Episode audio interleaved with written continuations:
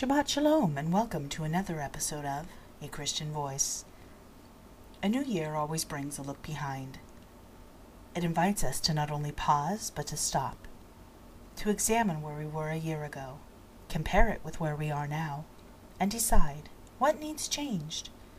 Looking back on 2014, it was indeed a year of change for me. Many positive changes took place. There were times of negative change as well. I lost three of my best friends this last year. First, and it took me a while to process and grieve over this change, I lost the man I was supposed to marry, eventually, when I was finally ready for marriage. When the world was magically perfect for both of us. When all the obstacles were melted away like snow in a furnace. Like climbing a ladder and our future was the top rung. Somehow we both failed to grasp that when we arrived, it might have rotted away due to neglect or discouragement, or maybe even because we tried too hard and snapped it off. It may be that we were both obstinately clinging to just the idea of it rather than the future reality, to the commitment. After all, we're both honorable people, aren't we? We fought last December, and I left him, not knowing we weren't going to speak again. It took time, and things being brought to my attention from the outside, to show me the loss. He wasn't even man enough to tell me himself. So, it was the second time my heart broke over him. A 24 year relationship, flawed, cracked, and tenuous as it was, separated more often than together. I think neither of us realized just how fragile our friendship could be. That nearly a quarter of a century could really be snapped just like that. I'm still not entirely sure why or even how it happened. I know part of it was due to sin. Sin not only separates us from God, but from each other. It doesn't matter what the sin is. The magnitude is also irrelevant. We chose sin and it broke us. We always just moved on from disagreements before. The commitment was very real, I still believe, and very strong on both sides. We always just worked it out in the past and kept going forward. Now, I don't blame him. We had come to a place where passion was a distant memory, where he might plant a fatherly kiss on my forehead. That was occasionally allowed. I might softly pat his hand as we sat side by side in a public place. Mostly, we just smiled at each other, believing we were in mutual understanding. We defended each other when necessary. We stood up for each other's viewpoint, even when it wasn't our own. We clung tightly to the places we did agree. There are different types of love. What I had with him was very sweet even though when challenged, I would have to admit my heart was pretty cold. Not uncaring, but not any better than warm. Definitely not marriage material. My actions were harder than they needed to be when he tried to move too fast. Writing this, I can see how absurd it is to even claim moving fast when we're talking about decades here. but that's where it was. That's where my heart was. I also feel foolish because I now want someone else to move in like one day. I'm totally ready. When and if he ever gets around to moving. Big if. I can believe in one man's love lasting a lifetime, but not another's existing for a week without hearing from him. I suppose I need to examine that, don't I? So, I lost a dear friend. Our contact info has now changed and I have no way to reach out and apologize. Door closed. A few volumes of my life tossed on the fire, and I couldn't understand why they turned into smoke. I lost my other best friend last year, my dog. She was special. All dogs are faithful, but with this one it was tight. You know? The truest companion. She was game for everything, but with enough spirit to hold her own and not just follow passively a very clever and mischievous bundle of love. She was ten. I lost another precious friend just after Christmas. Please refer to my last show, Lone Wolf, to hear about him. Missing them all. I lost a sort of faith this year. Faith in what I thought my future held. Faith in waiting and trusting that things will auto-magically work out the way I'd like them to, given enough time. Like the belief in evolution. Time plus nothing will make the most magical and perfect results. No, it doesn't work that way. Now, this is not to be confused with the truth that all things work together for good to them who love God, to them who are called according to his purpose. No, I'm talking more the run of the mill, man's reasoning type of misplaced faith. That if it's meant to be, it will be. I already know that make it happen doesn't always. People quite often try their hardest and still don't succeed. So I lost something else this year. But I gained a better faith. I learned that it is still possible for life to surprise me. That I'm not stuck in solid ice anymore. That I'm not unfixable, unlovable. Now I knew from God's perspective that was true. I knew with Him my heart and my life were safe that I'm loved, truly loved, enough for him to die for me. But with humans, I had no belief. I learned my life doesn't actually have to stay staring at a blank wall, the wall I created for myself over the years in self protection. That, by golly, I may have something to give others after all. What else did I gain? A closer walk with God as he forced me to self examine in isolation. Isolation from work, even from service, from those I was holding a little too close to his place. As I've only been working piecemeal, I have had the time to dive into God's Word and just rest there, to stare out of a window and ponder the precious truths. He has also been helping me apply them. Praise God for His Holy Spirit he convicts the world of sin and of righteousness. I gained a much needed cleansing and refreshing this year. I gained self awareness, a new perspective. I do tend to be my own harshest critic. I learned that easing up on myself and my demands for perfection allowed me to grant others the same. Or perhaps it was the other way around. Perhaps I finally saw that I could grant myself the charity I extend to others maybe a little bit of both. I gained at least one new career. I started writing for money again, which sounds horrid to an author's soul, but we really cannot live off of air. I wrote and published a long overdue book. I started freelance writing. I started a website to showcase my photography, another hobby that sometimes pays. I started this podcast. I even took a giant leap into the past past and bought some supplies to start painting again. We'll see where this new year takes that, if anywhere. I gained a closer, more adult relationship with my son.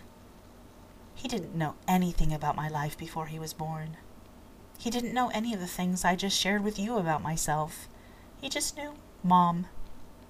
He has been a wonderful support in my life changes, always encouraging me, whatever I consider doing.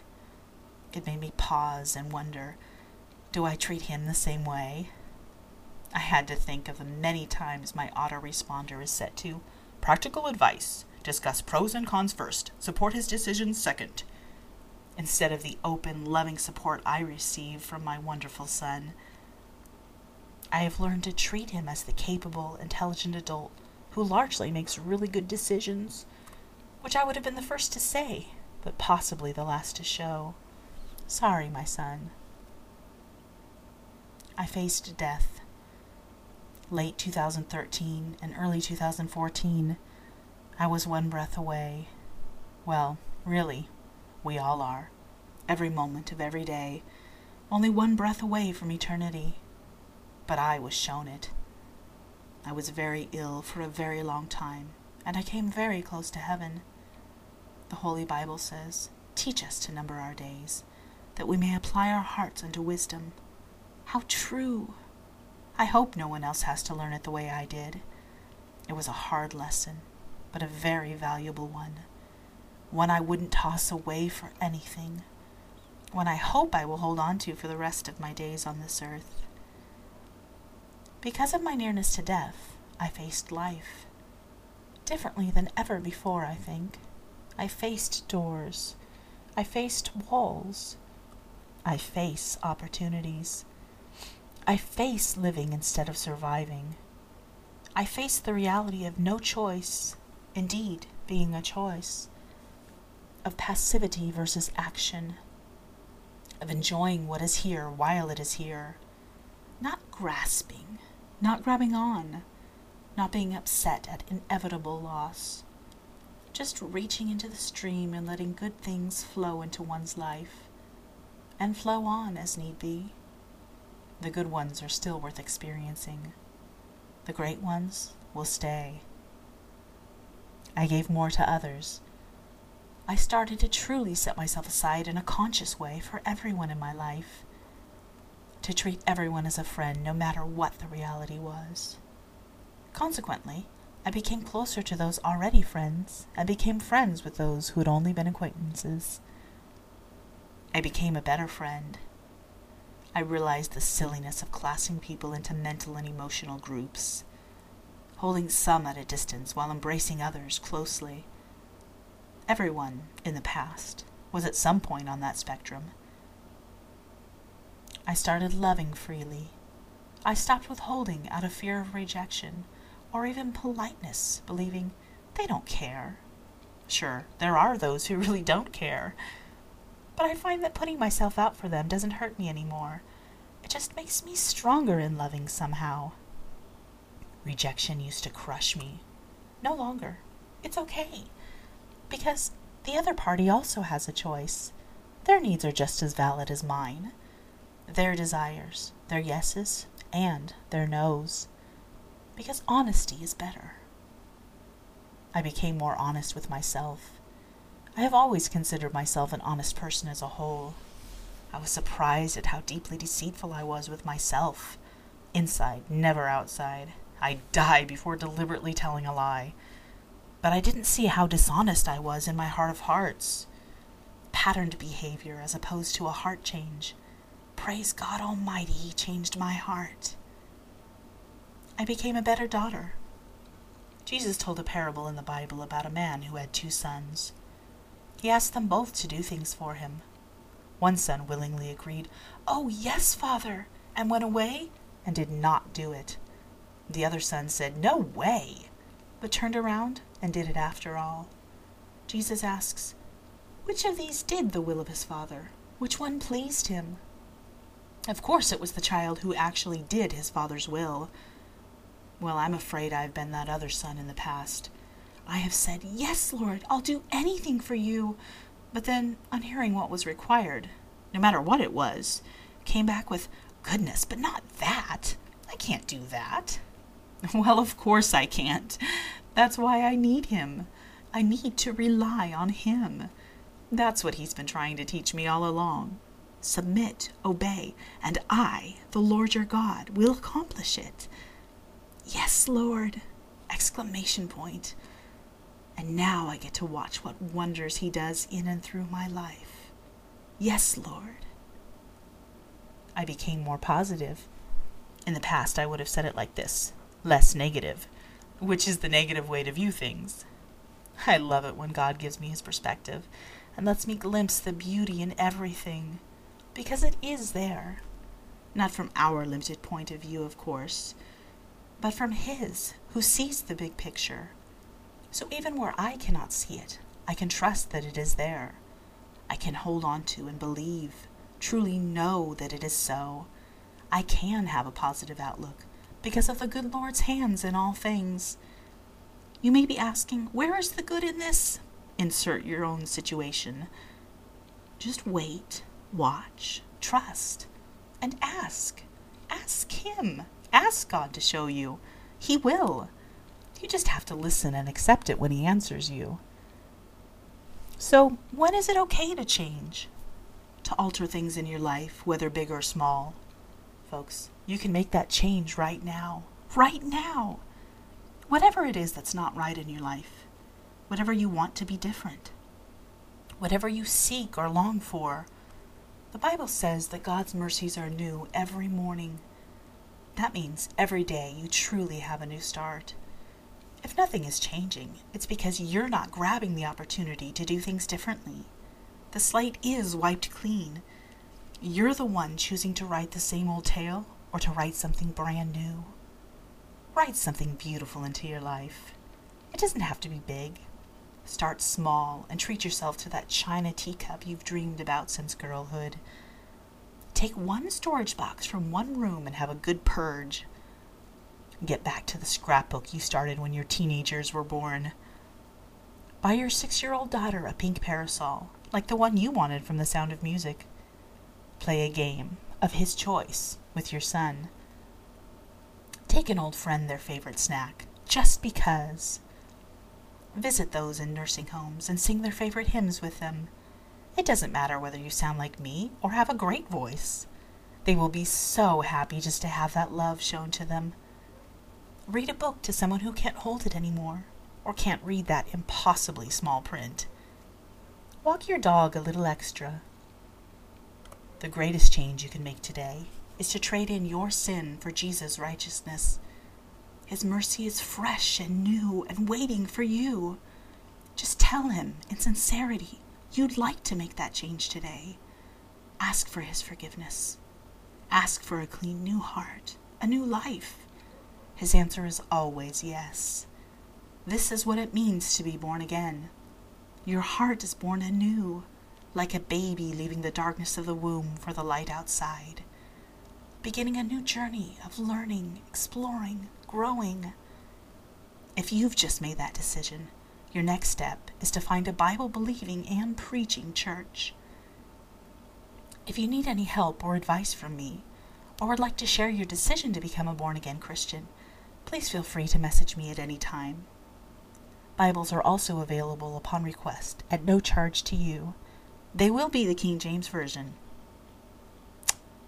Thanks for listening. Copyright 2015 a Christian.